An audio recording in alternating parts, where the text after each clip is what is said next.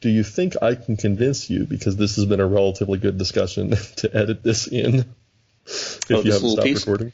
Yeah, I, I will have to think about that because uh, I think we think we actually had a good, not nonsense post recording segment. You don't have to though; you got a lot of work. yeah, either that or I can cut it out and do it as a second uh, sidecar piece. That's, Okay. uh, that's possible too. we're just going to keep talking. So I am going to go. And Alright, I I'll- got to go do some lunch anyway, so.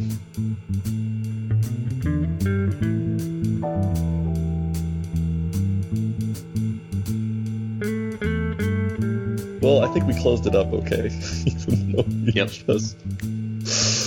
Oh man. Oh well. That's. It all works out. Yeah. I hope. I, the one thing I worry about with these is when we bring up stuff like that, that a particular GM might think that we're picking on the, some knowledge gap they have. And I, I hope that it's received as us using an example of something was talked about to illustrate a broader concept. Um, and I, I imagine it is received that way in general because people wouldn't like us or listen to us if we, it was different. But I just always worry a little bit. Yeah. I mean, I'm, I hope we can, I hope we, uh, you know, bounce around the topic from enough different directions that, that feels analytical. I Yeah. mean, I might know, it's, in. That's in it's different. One of the things that we do that here in this BBA conversation that is different than let's say a AFBI kind of thing, where you just basically got a bunch of guys sitting around shooting the shit about things. You know, then you get off the cuff comments and so forth. I mean, and one of the things that I personally enjoy about conversations with you and with Aaron in that sense is the ability to look at, well, you know, if you look at Viramontes in this way, here's right. If you look at him in this way, here's this. You know, if Yeah. if you looked at the acquisite, you know, why did why was this guy put in this place? Well, if, here's the pluses and here's the minuses, and um, you know, maybe it was a mistake or maybe it wasn't a mistake. It just depends on how it works out. So at the end of the day, we get a much more broad. Um, my feeling is we get a much more broad, in-depth conversation about the pluses and minuses, whereas in the AFBI kind of environment, it's really more commentary for the fun of commentary, and I think sometimes that can come off abrupt. You know, Yeah. Viramontes has had a 30 point BABIP drop since leaving you, since when? since he left Yellow Springs. Hmm. And it's pretty. It was. It's pretty stark. He was. He's. He was up. He was 330, 324. Then he went to Charlotte and was 280, and now he's hanging in around 300. And I wonder if he's had some internal skill erosion, or if that is just the pitchers he's facing.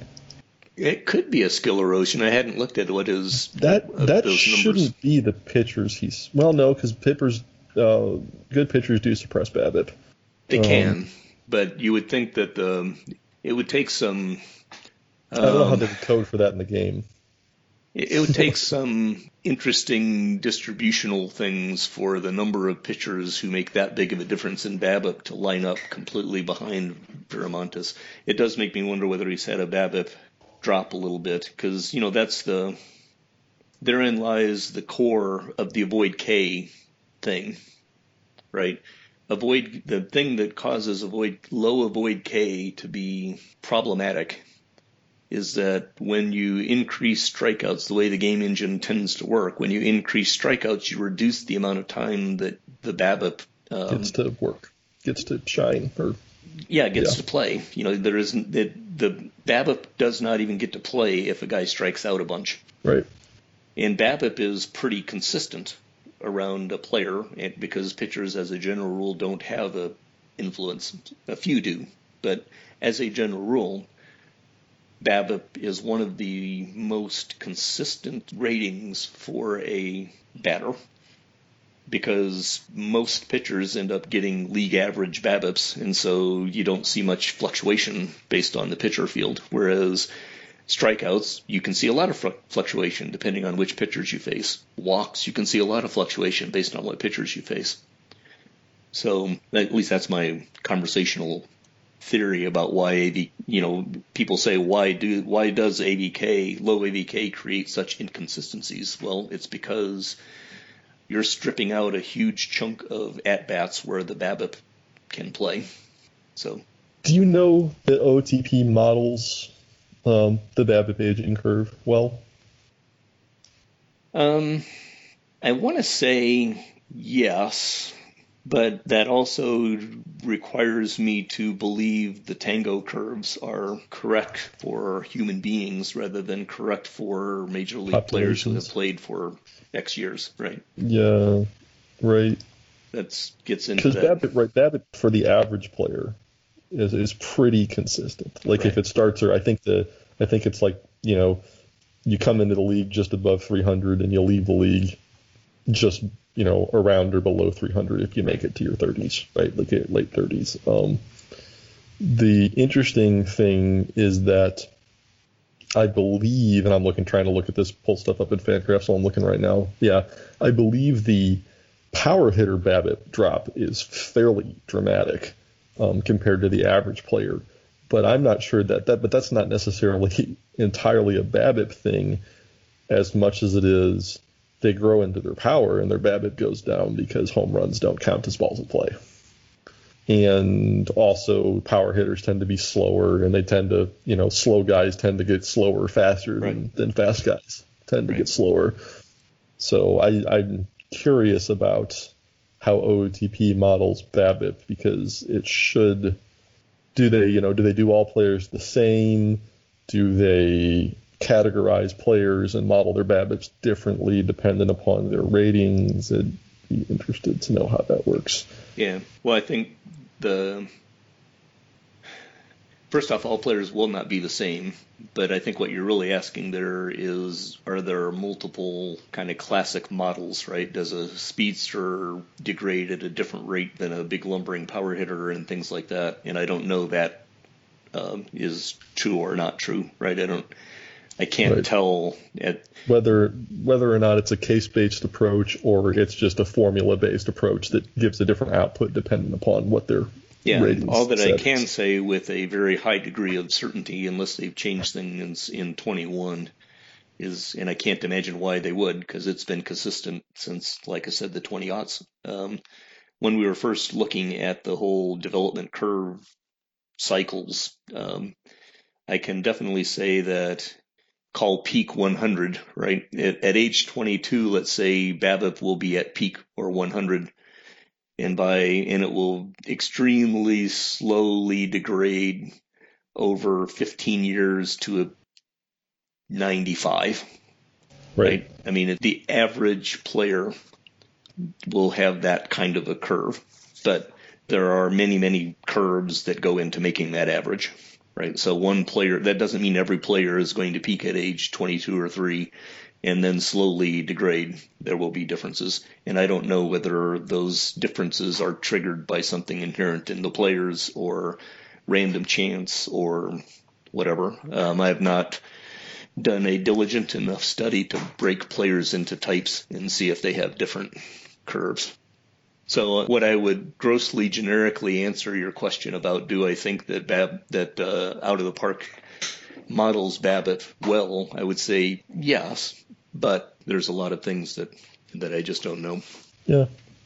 So, for example, we look at Emilio Morales. Emilio Morales' BABIP has had kind of a drop off the cliff over the past couple of years. Um, but he's at the age where that happens too. Yeah, and he, he's at the age where that should happen. Right. Probably.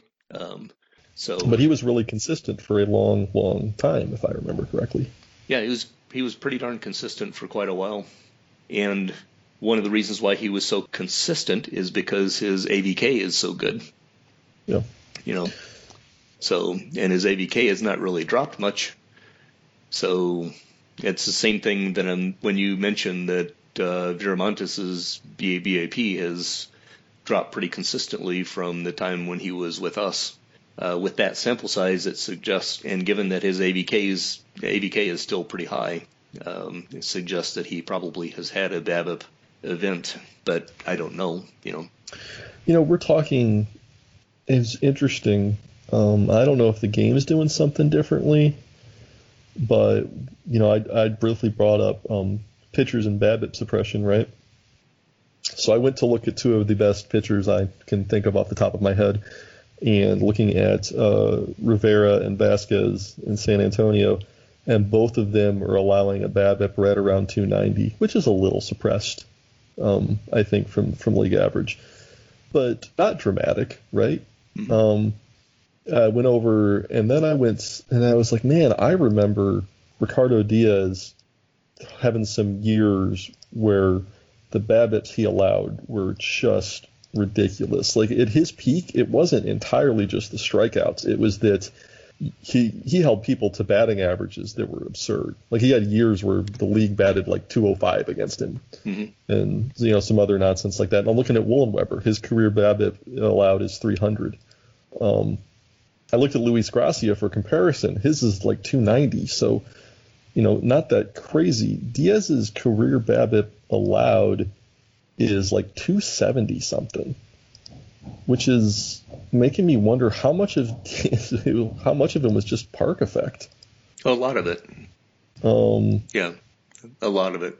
No, and it, that makes it. you wonder about the whole, uh, you know, FIP calculation in that is has OOTP calculating pitcher WAR very well. You know, it's it's right. that how are they doing it? And because if if he's getting all of that BABIP uh, success from the park effect, you know, should his FIP and his WAR be so great? It's I don't I don't know. I mean, in 2023, he allowed a BABIP of 238. That's just unreal. Yeah. like, that's well, just... as I say, some of it is the pitcher, a lot of it is the park, and um, I think you're there is no uh, FIP minus is definitely park adjusted, but how sophisticated is that adjustment? my guess would be it's not very sophisticated at all. And it's the same conversation I have about out of the park WAR, right? I mean, please, Markus, post your equations. Tell us how you're calculating WAR, right? Because otherwise, it's not.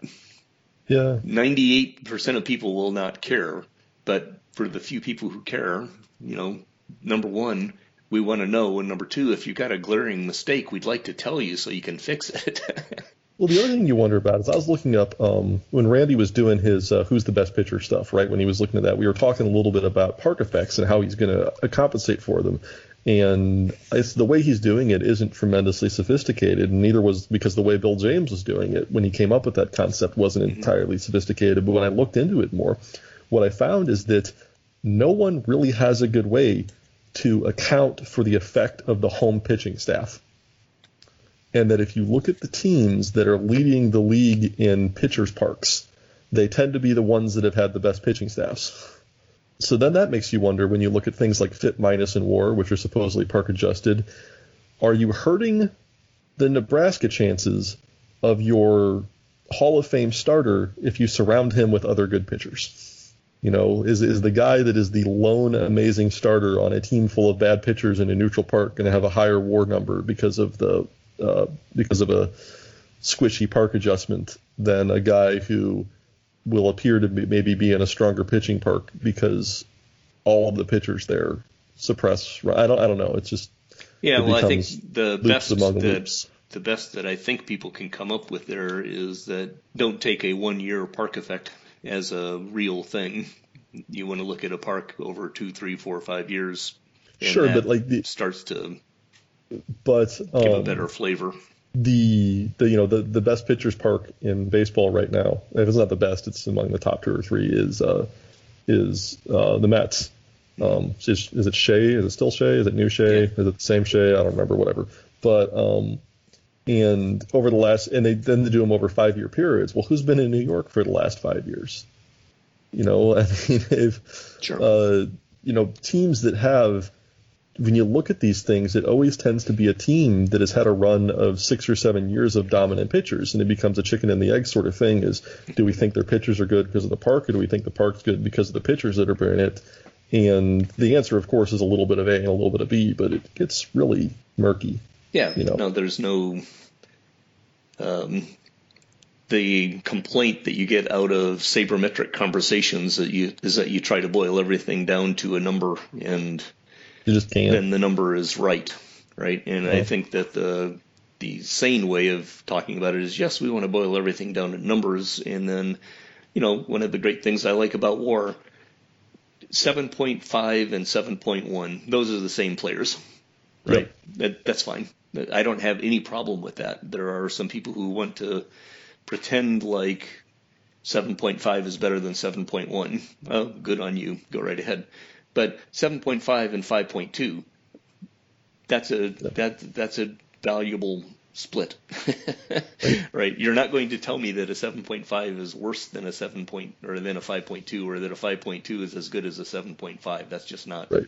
Or the guy that is seven, seven, seven, seven, seven, or versus the guy who is five, five and a half, seven and a half, six point three, five. You know, there's a there's a difference there. Right. Can, so those are valuable. That's that's a valuable use of a analytical tool to explain right. that there is a difference, and we can then cut it and talk about you know what skill sets comprise that war and whether you like you know some of it is just a aesthetic.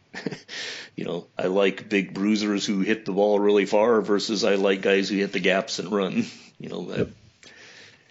is a is a 7.1 guy who does it all with power better than a 7.1 guy who runs you know. I, well, uh, you know, it's going to depend on the lineup and what's around them and the league environment and all all those sorts of fun fun considerations. And while I personally don't care, I love that we are in a league of fake baseball where people care about the visual aesthetic of the players that they cannot see of the game that they can't see. I think that's great. that's right. It, it speaks volumes about how nerdy and dedicated we are, and I love it. Um, I do not care as long as they score runs, what it looks like, but I'm glad that other people do. There you go. And do you think I can convince you, because this has been a relatively good discussion, to edit this in if oh, you haven't stopped piece? recording? Yeah, I, I, will have to think about that because uh... I think we I think we actually had a good not nonsense. The Brewster Baseball Association is an out of the park baseball league commissioned by Mr. America himself, Matt Rechtenwald, and competed in by an amazing group of outstanding general managers. You have been listening to Dorks Being Dorks, a podcast where we put BBA GMs together to talk about out of the park and how it works in the BBA. Music is Some of My Fears by Daisy May and is used under a Creative Commons Attribution License. I'm good with numbers, haven't you heard? I have to contract, I have lost everything. Just like the bucks are dead on the ring. The cross is twisted, the stars that not shine.